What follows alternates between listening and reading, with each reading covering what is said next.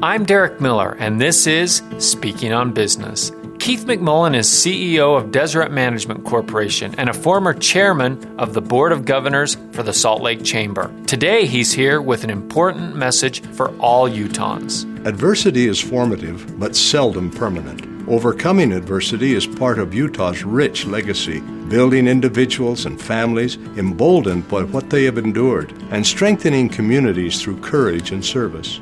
We have seen this throughout the coronavirus, where Utah has been a model of what's possible, focusing on protecting health while keeping our economy open. Together, we've come close to prevailing over one of the most devastating pandemics in our nation's history. Now, we need to bring it home. We need to avoid a possible resurgence of COVID 19 in the fall. And to do this, the state has set the goal to have 70% of us over the age of 18 vaccinated by July 4th. We can do this. Currently, 63% have already been vaccinated, and the Salt Lake Chamber is partnering with the Utah Department of Health to help businesses support employees in protecting themselves and their families. You can learn more about the program at coronavirus.utah.gov or by contacting your local Chamber of Commerce. Having 70% of adults vaccinated by Independence Day will keep our families and businesses safe, and we've come a long way to make that goal a reality.